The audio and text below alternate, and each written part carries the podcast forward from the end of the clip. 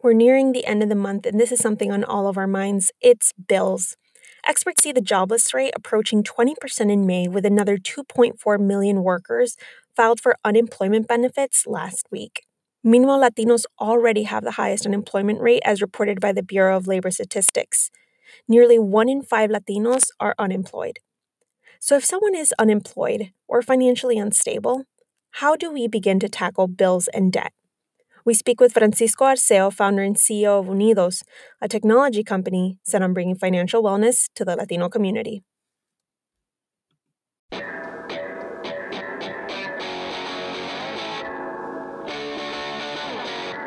You're listening to the Moneda Moves podcast. I'm your host, Leanne Alfaro, and here we'll be talking about Latinos, money, and our role in the American economy.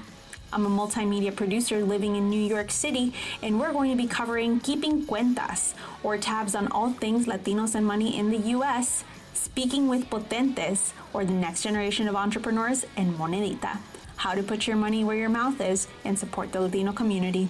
Welcome to the show. No te lo quieres perder.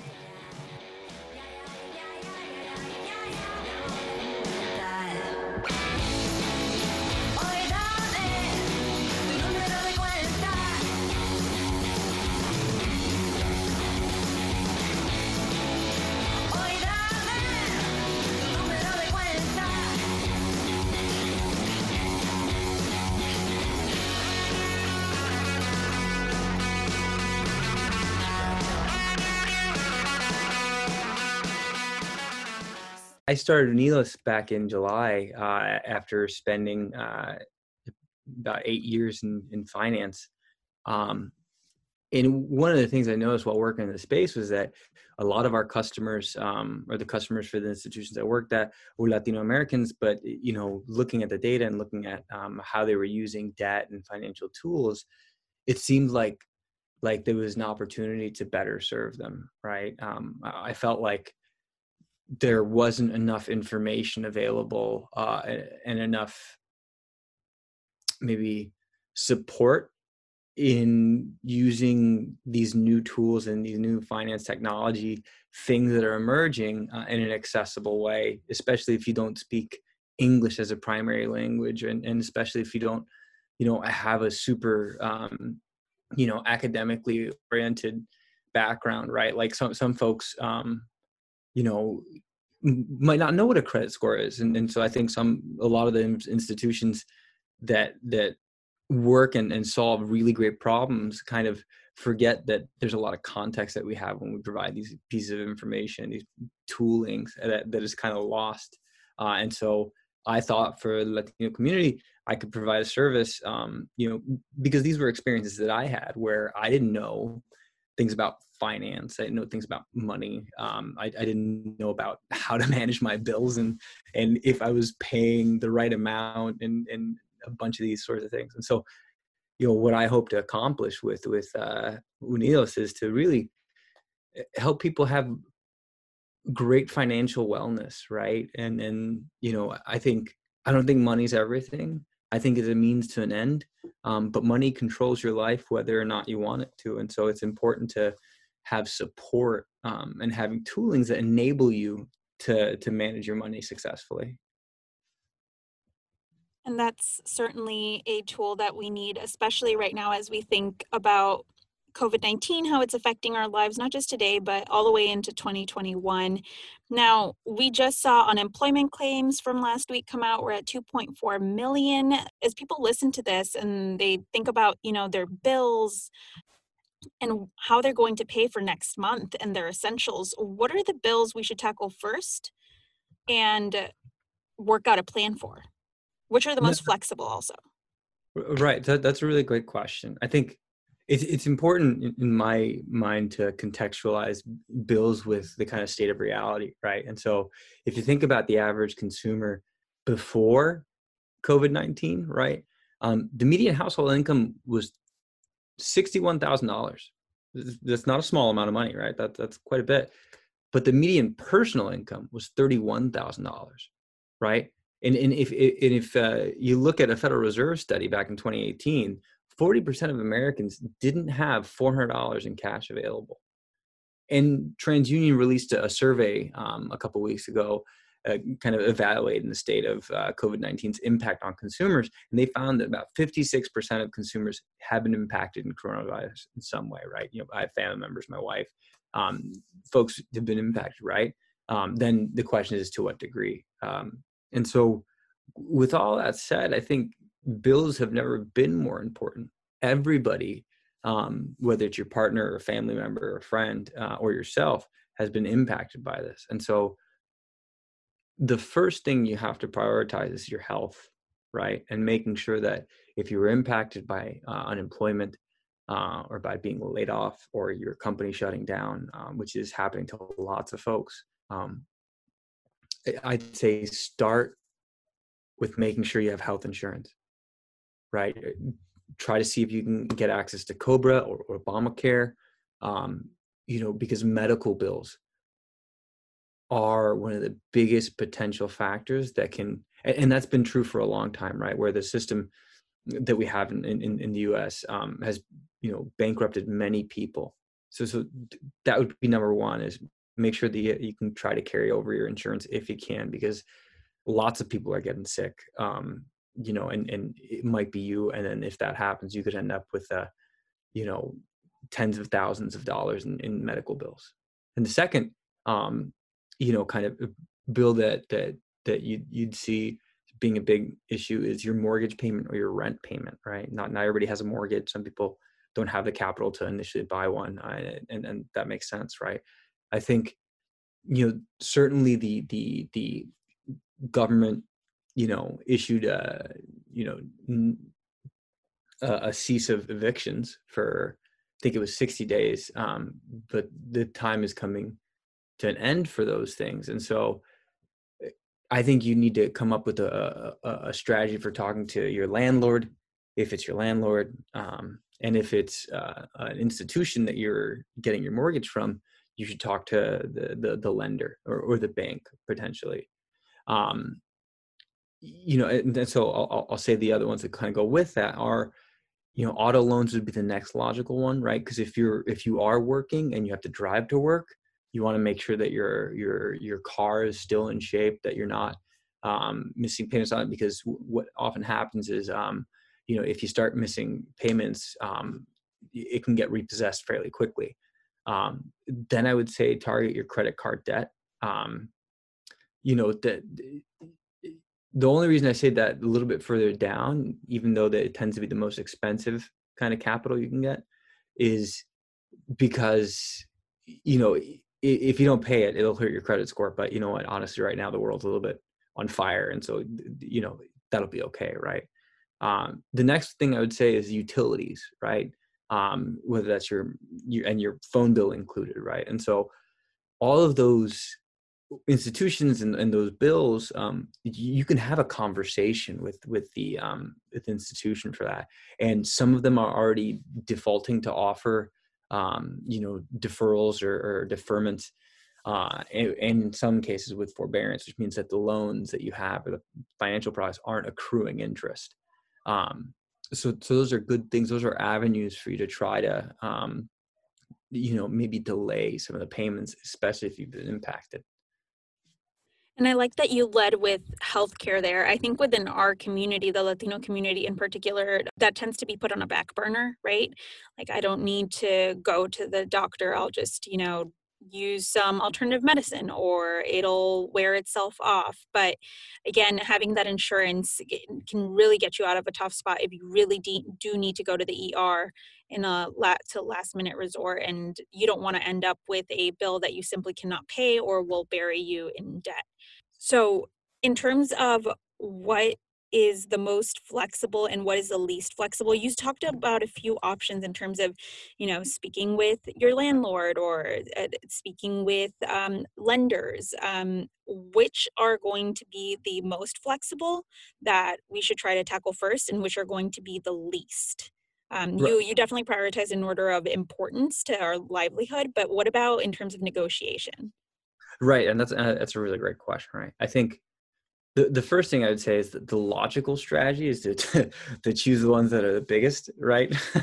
um, you know, which is, you know, kind of as well how I ordered it before, and those kind of coincide with the most important, right? I think the the challenge being that the smaller the institution, um, the more sh the, the more impacted they probably are, right? So as yeah. a very concrete example, if you're if you're if you bank with a very small bank in you know um, Spokane, Washington, right? Um, it'll be a lot harder for them to actually be able to afford to, to give you certain options, because they might not have the, the financial, the financials to stay afloat either. So actually in this case, um, it might be better to talk to the larger institutions first. So, you know, if you're banking with someone like Wells Fargo or J P Morgan or, or Chase or, or um, Bank of America, you might actually have a better shot of, of getting that, um, you know, work down or paused. Um, and in fact, that's that's something that they've been um, pretty explicit about. In fact, you know, my former institution, Marcus, was pausing, um, you know, certain amounts of their payments as well. And so some of them are being proactive. So the bigger companies, um, you might have a good chance with uh, starting with now. That's a very good point. Um, now, when we look at rent, and you said that you know, there was a cease on evictions for sixty days uh, as a government mandate. And as we near the end of that, how are landlords dealing with this? I mean, I ask this out of personal interest too. My dad is a landlord in Chicago. And right now we were just having a conversation over the weekend where we talked about the fact that his tenants had not paid in two months. And he's a very understanding person, you know, says, I'm going to make sure that you know they're housed, but where are the are, are where are the lines being drawn, or what does how do we even navigate communication with them, uh, both from landlord to rentals, uh, and then rentals to landlord? Right. I mean, so that, that's a really great question, and then that, and that's the challenge, right? Where, um, you know, some of the stimulus package, while helpful to some degree, Um, certainly didn't have as comprehensive as coverage, especially for folks' biggest problems, which is usually their housing payments, right? And then for folks that are, are landlords, um, you know, they're in this position where it's like, okay, well, so now I have no income. Um, what am I going to do? And I think, you know, in my case, I had a very transparent conversation with my landlord. My wife was impacted. You know, we were up for discussing our, our lease renewal, and we just said like, hey, you know, our income's been impacted. Um, you know, we can stay on for another few months, but, you know, if the world doesn't get a little bit better, we might actually have to, to move out of our, our, our apartment. And, um, you know, I, I think, and, and cause I had to understand it from his perspective, cause he has a mortgage, and it's not like he was, um, really charging us that much above uh, his mortgage payment, right? And so I, I I tried to just be kind of objective about it, and I understood where he's coming from. And so I think if both parties are able to do that and say like, is there a way for us both to work through this in in a way where, you know, it's not great, right? Um, nobody's in, in great circumstances right now. Um, But, but having a little bit of compassion and mutual understanding can hopefully help folks to work through it. You know, I, I wish I could say um, something better and that there was a silver bullet to, to, to solve it. But honestly, I, I think the reality is it's just hard times for everybody. And, and I think the more we can have a little bit more compassion and understanding that, you know, this is impacting our livelihoods and other people's livelihoods, that, that we can probably try to meet somewhere in the middle. Meeting somewhere in the middle is definitely the, the most ideal. And you mentioned this earlier, and we briefly spoke about it in terms of paying off debt. There's different kinds of debt, right? So you said credit card debt should definitely be on the priority list somewhere.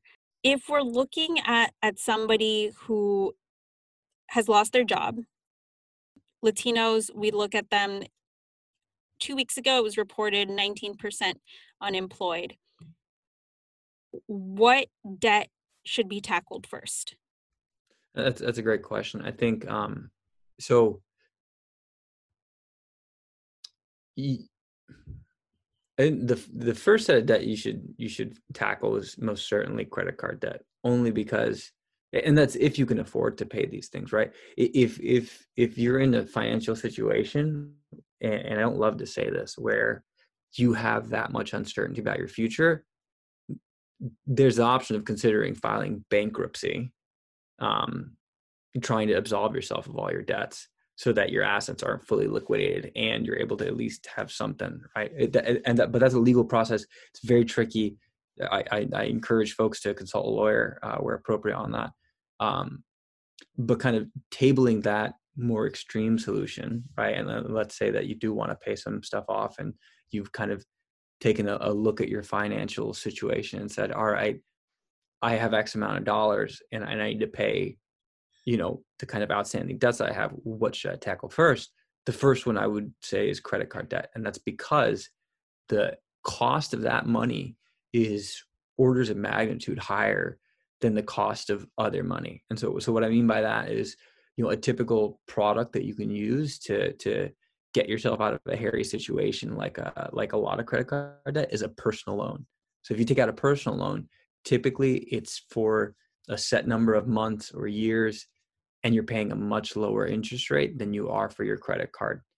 Now, the, the, the benefit of that is you actually end up saving quite a bit on, you know, the interest that's accruing in a credit card. The difference is you can't go rebuy something with a personal loan, right? With a credit card, you can put more and more money off of it on it if you're paying stuff off. Um, so so I, I really emphasize trying to absolve yourself of that credit card debt, because it can accrue very, very viciously, um, just because it has higher A P Rs, you know, sometimes in the thirty percent. And if you have a payday loan, Jesus Christ, close that out. And um, you know, worst kind of loans. Well, and you know what? The one thing I'll say is, payday loans have a bad rap. I don't recommend them, if, but at the same time, they, they exist for a reason, right? People need that capital, and so if if people know what they're doing when they're accessing that capital, and they and and they're in a really really hard situation, then maybe it's the right thing for them, right? And, and I don't think that it's. Um, You know, I in no way mean to to shame folks who who need those those those tools. Are there. There are some companies that do it much better and are transparent than others. Um, you know, not every company's a loan shark, and I think um, you know, folks can access that capital if they if that's their last resort. But I do invite them to make sure that they explore all of their options before um, going to to that one, which I would say is probably the last resort. What about hospital bills? Yeah, so if hospital- we, if, let, let's say let's say someone gets hit with a large hospital bill during this time. What if they just let it sit? What will happen? That's a good question. They actually don't report to the bureaus, um, if I recall correctly. Um, I don't think they're legally allowed to. Um, but I'd have yeah, to and I'm just playing devil's advocate, because that is a situation that someone could hypothetically find themselves in if they're an immigrant and don't oh, have I mean, insurance, that's, right? That's actually, that does contribute to part of the costs of uh, hospital bills, right? So, so many folks can get a huge bill, they end up not being able to pay it, um, and so you end up in a situation where, you know, a lot of folks don't pay the hospital bills. And so you don't have to, you, you can pay it in monthly payments, right? And then the details of which are usually handled by the individual hospital, right? And then sometimes collectors. Um, so, you know, if you're in that situation, have a conversation with the hospital, but also, you know, do the research, know your rights, um, you know, um, and make sure that, that they can't just withdraw your money. They're obligated to treat you when you go to the E R. Um, they give you a big bill. Um, you should pay it, right? They'll try to take you to court if you don't. Um, but, you know, you're not um, bound to it immediately. It, it, in some cases, you might have to file bankruptcy to, to absolve yourself of the debt um, fully, but you, you can get by even if you're making small payments, I think.